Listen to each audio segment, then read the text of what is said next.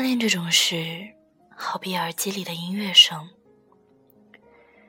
即便对自己而言是包裹整个身躯的震耳欲聋，旁人却仅仅听得见一缕泄露的细小杂音。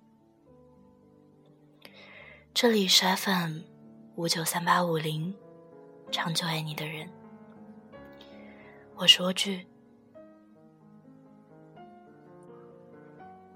今天为大家带来的文章来自《我不喜欢这世界，我只喜欢你》。作者是乔伊。想必大家可能或多或少的在微博空间里被这本书虐过。这本书讲了作者从高中一直到现在，与自己另一半生活中的点点滴滴。也就是说，整本书都是一些温馨、温暖的小日常，在字里行间，你就能够体会到作者生活中那些流淌着的温暖。今天要给大家带来的是第十八章，也就是这本书的最后一章。在这什么都善变的人世间，我想。看一下永远。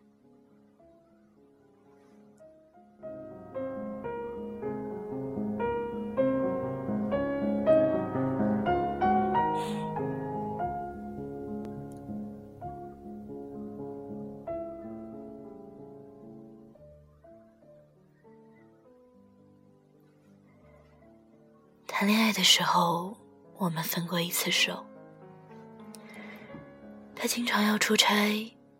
一走就是一两个月，没有太多时间陪我。我呢，总是一个人。生病发烧到四十二度，担心自己会死掉，强撑着爬起来，一个人打车去医院。下班回家，发现厨房水管爆裂。整个家被烟吊顶塌了一半，一个人跑装修市场找工人来翻修。有一晚加班太累，在公交上睡着，一觉睡到终点站。凌晨一点在马路上独自走了一个多小时，才打到车。回到家，打开门，黑漆漆的。放下钥匙，仿佛都能听见回声。心里空荡荡的，欣喜忧愁无从分享。欢笑落泪，不能拥抱。有时候想想，这个男朋友。跟没有一样，我是为了他才来这里的呀。为什么每次我需要他的时候，他都不在呢？有一次我崩溃了，好像是我们交往周年纪念日，本来约好了一起过，可他临时接到通知。要走，他收拾行李的时候，我突然哭了。我知道他事意心重，也知道他身不由己，道理我都懂，可我就觉得委屈，想痛痛快快哭一场。他抱着我，任由我哭。等我抽抽搭搭，终于止住眼泪，他突然说：“如果你真的这么痛苦，那我们分手吧。”他语气特别镇定，很奇怪，那一瞬间。我也很冷静，擦干眼泪，说：“好。”他迅速帮我续交了一年的房租，搬走了自己的东西，我们就这样分手了。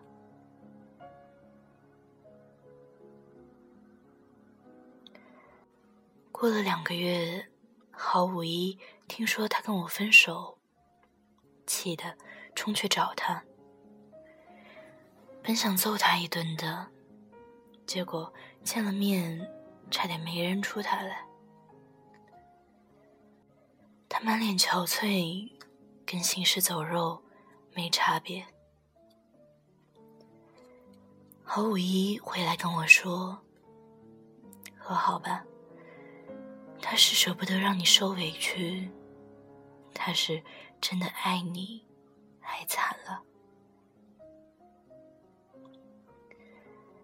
我哥给他出主意，说我妹心软，你随便找个借口给他发条短信，一来二去就和好了。他终于给我发了条信息。本来想提醒你天冷要添衣，可是等了一周都是大晴天。我看着短信，又哭又笑。后来他告诉我，分手那晚他搬东西走，在路边抽烟，呛得一脸眼泪鼻涕。这辈子头一回觉得自己没用。以往我们的相处中，他一直是强势的那一方。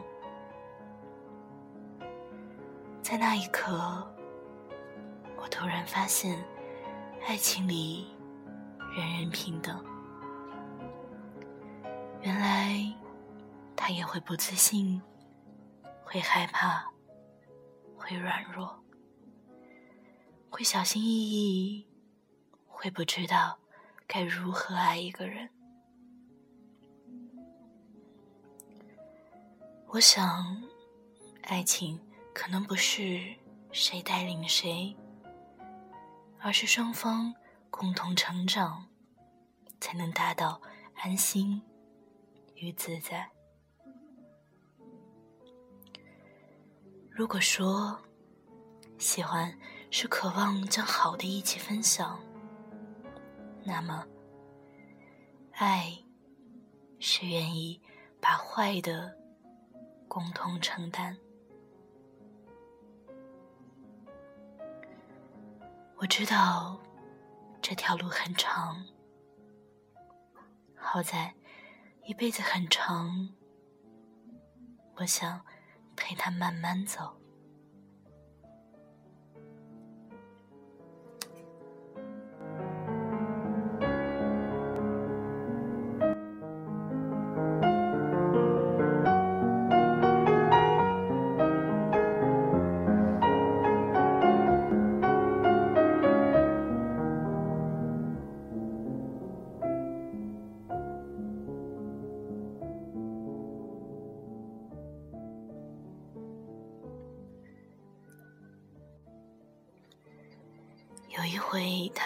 聚餐，他被灌醉了。我半夜接到他同事电话，让我去接他。说这家伙喝大发了，说什么都不走，抱着酒瓶要媳妇儿。我哭笑不得，换了衣服，匆匆赶去。回来的路上，我开车。他就坐在副驾驶上，眼睛亮晶晶的看着我。他喝醉了之后就特别可爱，跟个小朋友似的，问什么就答什么。我逗他：“你是谁？”他特大声的答自己的名字。那我是谁？苏菲玛索。咦，F 同学，你的思维还在地球上吗？苏菲玛索怎么可能来接你？再给你一次机会，我是谁？奥黛丽·赫本，他傻笑着回答。我只好顺着他。那苏菲玛索跟奥黛丽·赫本谁更漂亮？他一个劲儿的摇头，都不漂亮。那谁漂亮？我老婆。你老婆是谁？乔伊。绕了半天，原来没醉呀。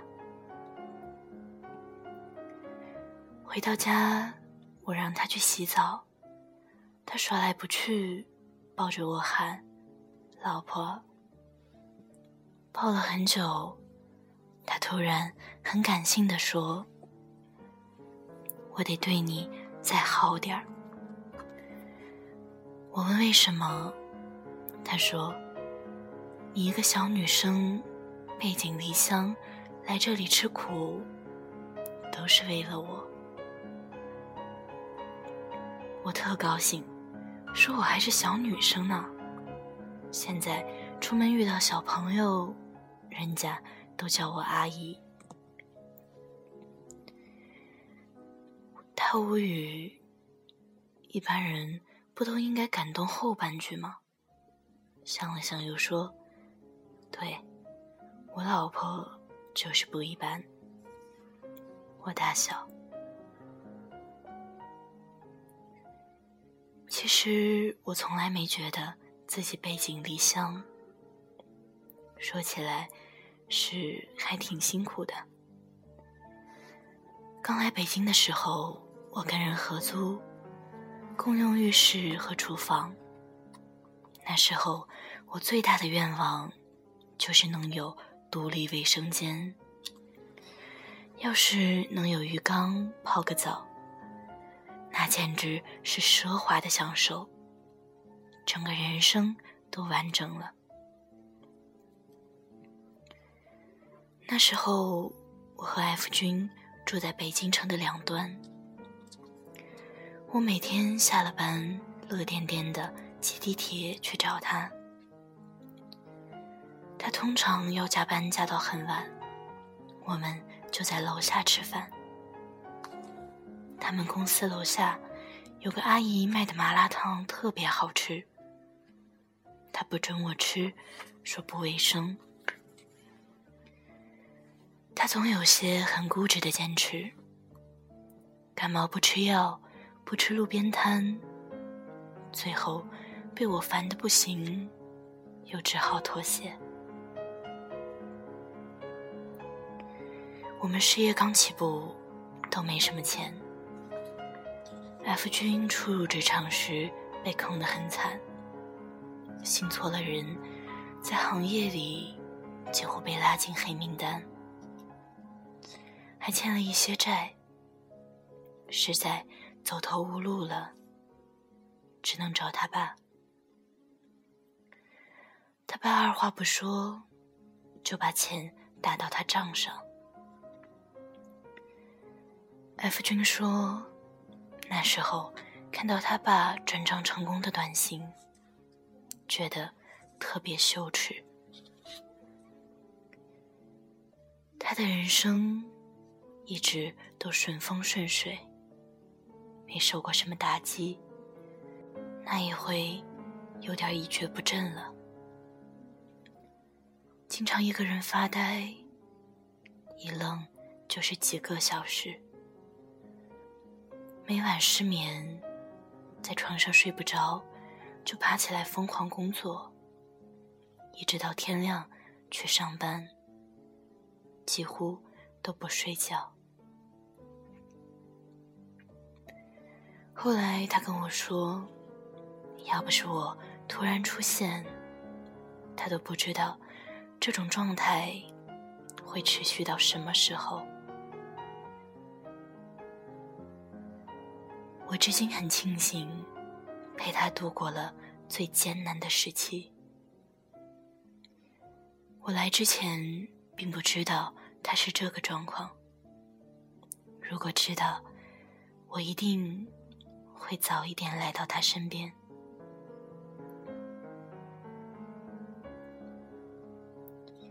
印象很深的是，有一次我们逛宜家，他看中一盏台灯，七百九十九元。对于当时的我们来说，实在有些奢侈，于是恋恋不舍的走了。那个月，我发了工资，第一件事就是去把台灯卖了送给他。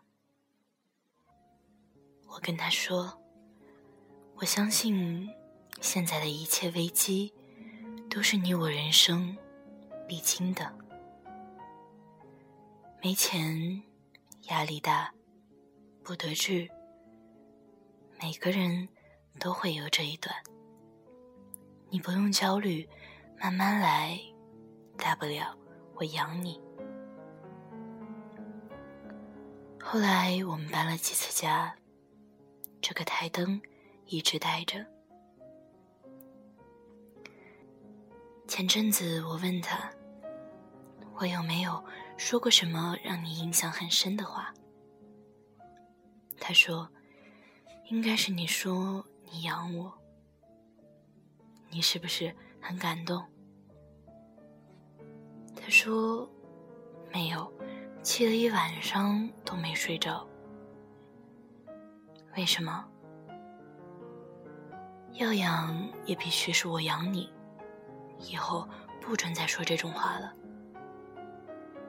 我有时候真是摸不准他的脾气啊。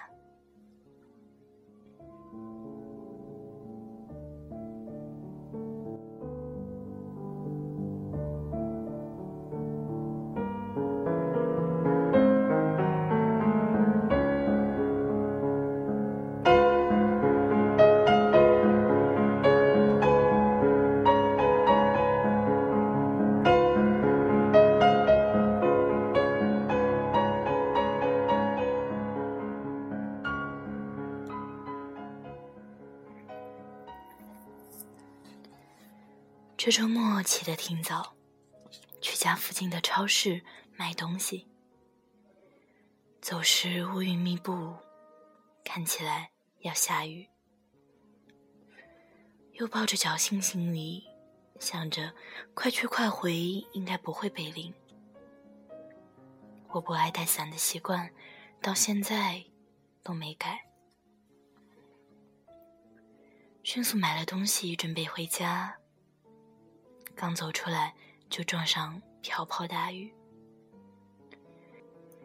等了好一阵子，依然没停，只好给他打电话。我走的时候，他还在睡。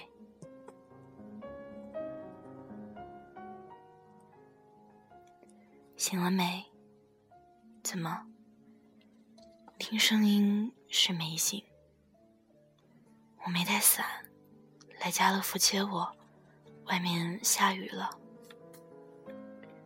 他嘀咕一句不长记性，就挂了。我站在超市门口等他，看着雨势渐渐变小，心里有些后悔把他吵醒，该让他多睡会儿。突然想起高三那年，也是一个雨天，我没带伞，站在学校门口躲雨。那时候，我和他的关系似乎很尴尬，总有人起哄他是我的绯闻男友。我性格内向，每次被人起哄，都窘迫的要命，不知道该怎么办。只好尽量避开他。他应该也感受到了我在躲他，没再主动跟我说话。那天我站在屋檐下，看见他和一帮理科班的男生从学校走出来，迅速低头，假装没看见。他们一群人浩浩荡荡从我身边走过。他走在离我最近的边上，没有跟我打招呼。等他们走了，我站在原地，看着他的背影，心里有些惆怅，说不上那是种什么感觉。好像希望发生些什么，又好像希望什么都别发生。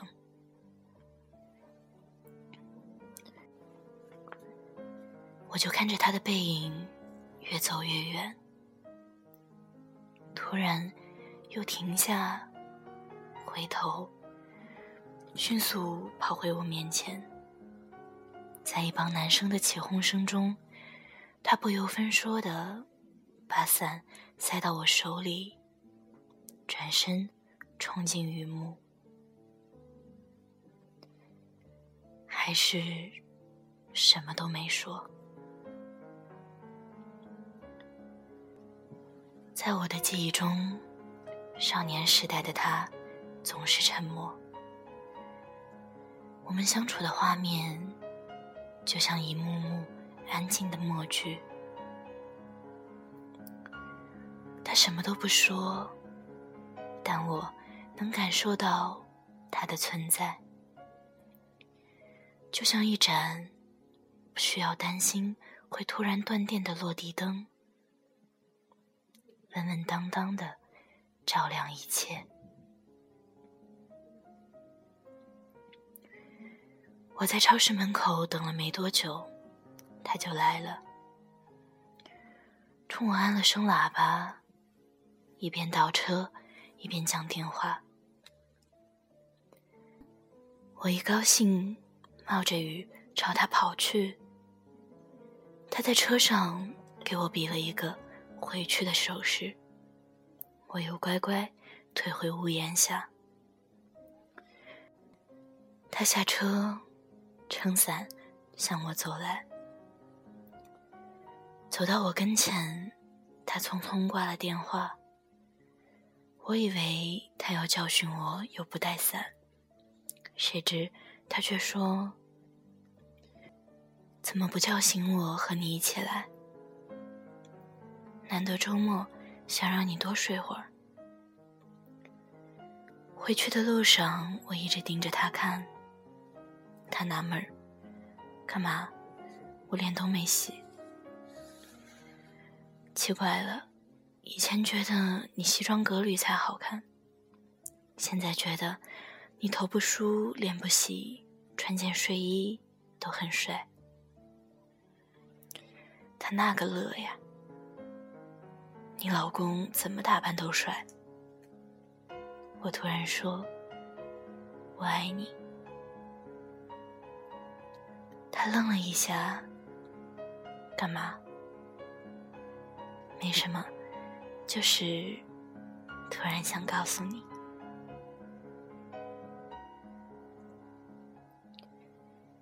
车堵在路上，久久没动。北京永远在堵车，这里空气不好，城市太大，人潮拥挤。我有一万个理由。不喜欢这里，可我爱的人在这里，我就在这里安了家。爱让我们褪去身上青涩的棱角，穿越汹涌的人潮，用最温柔、最炽热的爱拥抱彼此。我知道，这个世界什么都善变。可是说真的，眼前这个人，他让我相信永远。